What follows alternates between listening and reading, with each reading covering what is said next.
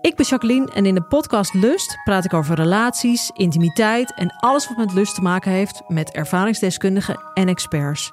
Of je nu in een relatie zit, single bent of iets daartussenin, Lust is de podcast voor jou. Overal te beluisteren, dus ook in jouw favoriete podcast-app.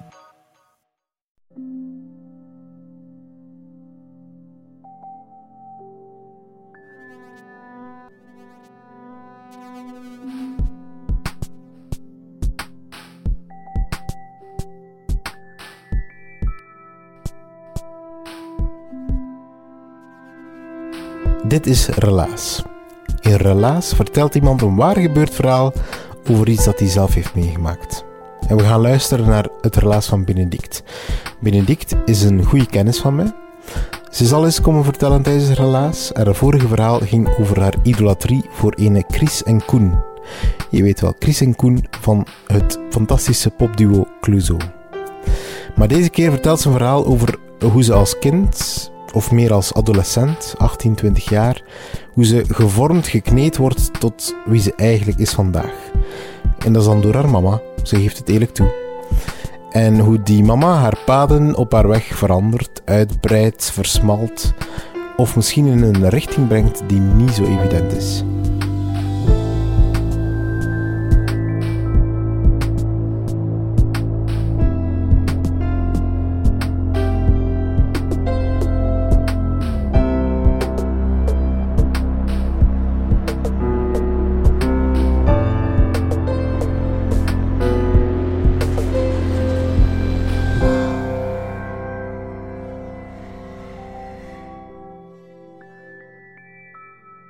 Ik heb eens een boek gelezen, niet zo gek lang geleden, van de auteur Christophe van Gerwij. Goeie auteur trouwens. Dat niets zo fantastisch is als eten uh, bereiden, serveren en zien opgegeten worden door mensen die je lief hebt. Dat dat het mooiste is wat er bestaat. Dat eten en hoe het op tafel komt. Ik vond het een mooie quote en daar is mijn relaas eigenlijk een beetje uit voortgesproten. Het is zo, um, ik ben een, een, doodgewoon meisje dat is opgegroeid in een uh, kustgemeente aan de oostkust. In een liefhebbend standaard gezin. Niks speciaals, maar ook niks slechts. Um, mijn moeder was een echte moederkloek met een gouden hart, uh, die altijd en overal het eten voor ons bereidde. Altijd en overal. Dat betekent dat ik als kind en als jonge opgroeiende meid eigenlijk nooit mocht helpen. Ik heb nooit mogen aardappelen schillen, appels schillen, dingen versnijden, stoven, prepareren. Het mocht niet. Waarom? Het zal een soort beschermende reflex geweest zijn, voor een stuk ook, en dat is dan een detail, maar goed. Ik heb een kleine verlamming aan mijn rechterarm, vandaar dat hij zo in mijn broekzak steekt vandaag. En mijn moeder zei altijd, maar die kan dat niet.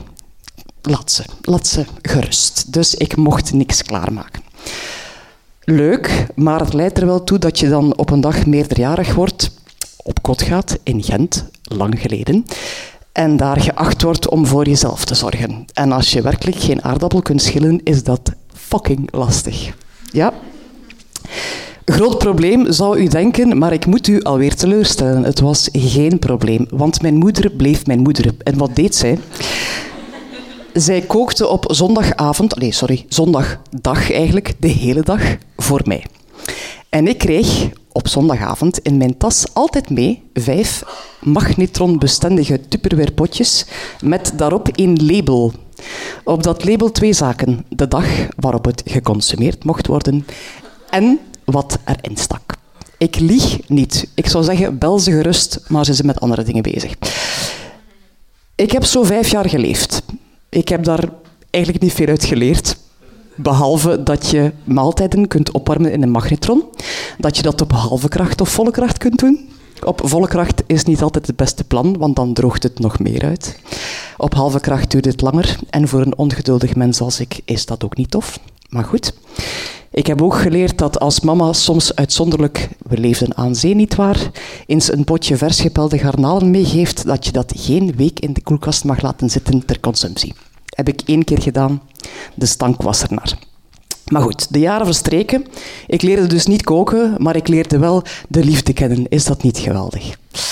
Ik trof een gast, een lief, de liefde van mijn leven, dacht ik toen. Ik was bijna laatstejaarsstudent, maar ik kon geen eten maken. En de liefde van de man gaat door de maag. Inderdaad. Na mijn studies zijn wij gaan samenwonen. En ik voelde mij echt een klungel op dat vlak. Ik dacht, dit kan niet blijven duren, ik heb schade in te halen. Ik moet iets gaan doen. En ik besliste op een goede dag, ik was denk ik thuis, had vrij af van het werk of zo, om de man in kwestie te verrassen met een geweldig feestmaal om te gaan koken. En het was najaar, als ik me niet vergis. Het was jachtseizoen en de man hield van vlees, een stukje wild. Ah, dus ik dacht, we gaan voor het ongebreidelde volledige wildmenu. Zijn de hertenfilet, puree, boschampignons en portosaus. Ik weet niet waar ik het recept gehaald heb, maar goed, ik ging dat klaarmaken. Ik heb daarvoor... Um, je zit te lachen, maar het is allemaal echt gebeurd, ik zweer het u. Uh, ik heb daarvoor de nodige ingrediënten aangekocht in een niet nader genoemde supermarkt. En ik ben heel enthousiast aan de kook gegaan. Wat ik precies heb gedaan, weet ik eigenlijk niet meer, maar ik heb een paar dingen onthouden. Dat ik die champignons gewoon uit de verpakking heb in een pot gegooid met boter. Dat ik de patatten gekookt heb in water, uiteraard. Het waren vastkokende patatten. Dat zijn niet de juiste voor puree, beste mensen. Daar heeft u bloemige aardappelen voor nodig. Ik heb iets met porto en bloem gedaan in de hoop dat er saus zou van komen. Het was degoutant, ik ben eerlijk, maar ik heb doorgezet en finaal heb ik ook het hertenfiletje gebakken op een veel te hoog vuur, omdat het dan snel klaar zou zijn, want mijn geduld was op. Um, de man kwam thuis van het werk. Ik heb hem gezegd wat er op het menu stond en zijn ogen schitterden. Ik dacht, ik heb hem compleet binnen vanavond. Tot hij zijn bord voor zijn neus kreeg. En keek en bleef kijken. Maar, ik ben eerlijk, hij was goed opgevoed en hij heeft uit beleefdheid de eerste hap in zijn mond gestoken. Zo gaat het dan. En de blik was veelzeggend. En hij vroeg mij meteen... Hij was van Antwerpen. Heb je die champignons gewassen? En ik zei, nee. dus hij proefde vooral aarde en hij spuwde dat uit. En ik dacht, lap, daar gaan we al. Uit beleefdheid is daarna nog een stukje vlees in zijn mond gegaan en ik denk dat het daar gestopt is. Uh, de hele mik is in de vuilbak beland. En we zijn naar het frietkot gegaan. Hoezee, welkom in België. En hij heeft toen gezegd van, laat dat koken voor wat het is, ik doe het wel voor u. En ik dacht, jee, opgelost, ik hoef wederom niet meer te koken. Maar ik wou niet compleet forfait geven en heb mij toen bekwaamd in iets eenvoudigers. Ik zei tegen mezelf, Bene, keep it simple en blijf indruk maken. En ik heb mij in zeer korte tijd bekwaamd in de moeder aller Vlaamse gerechten, de hesperlotjes in het schoon Vlaams witloof in ham met kaassaus. Ik heb daar mijzelf echt een expert in gemaakt in no time. Ik leerde puree maken van de juiste aardappelen. Ik leerde witloofstronkjes stoven de, nacht, de, de avond ervoor, een nachtje laten uitlekken. Heb je dikkere kaassaus, et cetera, et. Enfin, dat gerecht werd mijn unique selling proposition. Zodanig goed was ik daarin dat ik dat, ik ben eerlijk, soms tot drie keer per week serveerde. Mijn lief vond dat aanvankelijk tof en op den duur absoluut niet meer. Uh, en dan heeft hij op een bepaald moment gezegd van... Jong, laat het, ook dit hoeft niet meer, ik kook zelf wel. Eh? Dus daar stopte het dan weer. Goed. Toeval wil, op een dag um, hadden wij een invitatie op zak van een neef van mij. Een goede neef, fijne neef, zeer leuke mens. Had ons uitgenodigd om te komen eten. Wij wisten ook, het is een fijne mens, maar als hij ons uitnodigt, dan hangt er een staartje aan. Dan heeft hij iets nodig. Meestal PC-ondersteuning, want het lief van mij was een ingenieur. En die kunnen alles met computers. Dus wij zeiden, goed, we gaan op bezoek, we gaan lekker eten en dan zien we wel of er nog een angeltje in technische zin komt. We gaan die avond naar de neef, die woonde in Antwerpen. Het was een heel fijne avond. We zijn daar warm en bourgondisch onthaald met een uitgebreid aperitief. Toastjes met krapsla en Amerikaan, weet u wel. Er is niks lekkerder. We hebben daar echt gelachen, gedronken al, tot het etenstijd werd en wij aan tafel mochten. De neef in kwestie zegt van, installeert u, ik ga naar de keuken en ik haal het hoofdgerecht. Um, hij gaat naar de keuken en ik zie het beeld nog voor mij, hoe hij uit die keuken kwam in dat deurgat met zijn keukenschort aan. Brede glimlach, apetrots, fijne mens. En hij zei, mannetjes, het beste wat de Vlaamse keuken te bieden heeft, dat zijn hesperolletjes met kaassaus. En zeker als ze overloopt. En ze liep over. Ze droop uit de schotel die hij met zijn beide ovenwanten vasthield. Ik zat aan tafel. Ik heb naar mijn lief gekeken. Er zijn duizend dingen door mijn hoofd gegaan, maar ik heb vooral mijn mond gehouden. Ik zag zijn blik en ik dacht, oh my god, we have a problem. Maar hij was beleefd en goed opgevoed, dat vertelde ik u al. En hij heeft ook die avond in stilte zijn bord leeggegeten. Terwijl hij tussen zijn tanden wel vezelde tegen mij, en dat ga ik nooit vergeten. Jij en uw familie, zijn allemaal dezelfde jong. Met die wisperollen. Ja, ik dacht, oké, goed. De avond verstreek. Wij hebben zeer lekker gegeten, zeer veel gelachen, veel gedronken ook. Dat mocht nog in die tijd. En toen het einde daar was en we dachten we gaan naar huis, kwam de aap uit de mouw en zei de neef, ja, by the way, mijn printer marcheert niet goed, kunnen daar nog eens naar kijken. Mijn lief heeft dat gedaan, die was echt goed opgevoed. Nu ga je zeggen, ze is heel lovend over de man, maar goed, u hoort later wat er gebeurd is daarna. De avond is voorbij gegaan, het computerprobleem is opgelost. Wij zijn autogewijs naar huis gekeerd. En ik weet dat we in de auto stapten, portier sloten, de motor starten. En ik zei niets. En plots barstte ik in lachen uit. Ik kon niet meer. En dan zei mijn lief, echt, ik krijg het van jullie. Jullie zijn verschrikkelijk. Ik wil nooit in mijn leven nog hesperol voor mijn neus krijgen. Niet thuis, niet op een ander, nergens niet. Het is erover. Goed. Oké, message begrepen. Zal het u verbazen of niet dat de relatie met dat lief niet is blijven duren? Nee, dat is de werkelijkheid. Wij zijn na de geboorte van ons tweede kind uit elkaar gegaan. Of dat die Hesperol daar voor iets tussen zaten, dat weet ik niet. Het zal een rol gespeeld hebben. Um, laten we het erop houden dat om een goede relatie in stand te houden er een paar dingen nodig zijn. Een beetje vertrouwen, uh, wat vuurwerk tussen de lakens en lekker eten op tafel en niet te veel van hetzelfde en dus ook niet te veel Hesperol. Dat is één zaak. Dus nee, we zijn uit elkaar gegaan. Die neef van mij, waar ik het over had, dat is misschien wel de liefste, warmste, mooiste mens die ik in mijn relatief jonge leven gekend heb.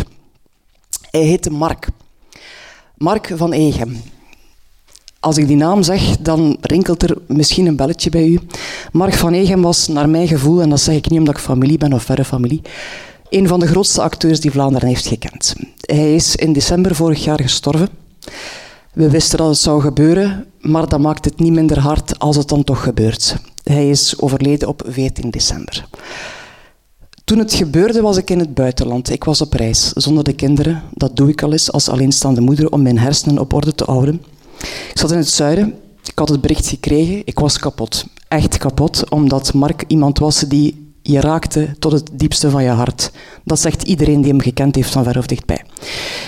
Ik zat die avond op een appartement in het uh, zonnige Tenerife, te huilen vooral, echt eindeloos te huilen. En een van de eerste mensen die mij een sms heeft gestuurd, was mijn ex, de vader van mijn kinderen. En hij sms'te mij, Bene, heb je het gehoord van Mark? Um, uiteraard had ik het gehoord.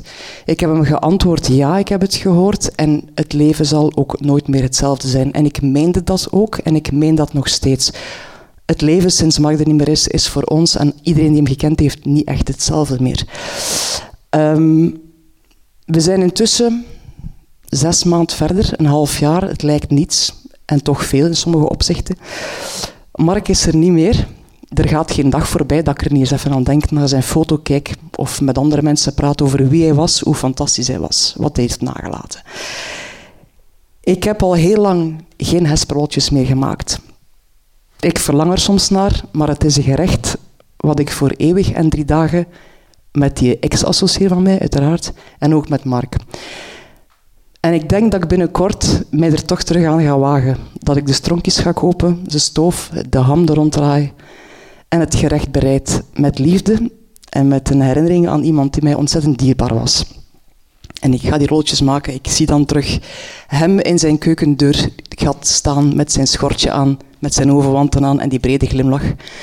En ik ga ook die schotel prepareren met die rolletjes erin. En ik ga er vooral, vooral voor zorgen dat de kaassaus op dat moment schandalig hard overloopt. Ik dank u.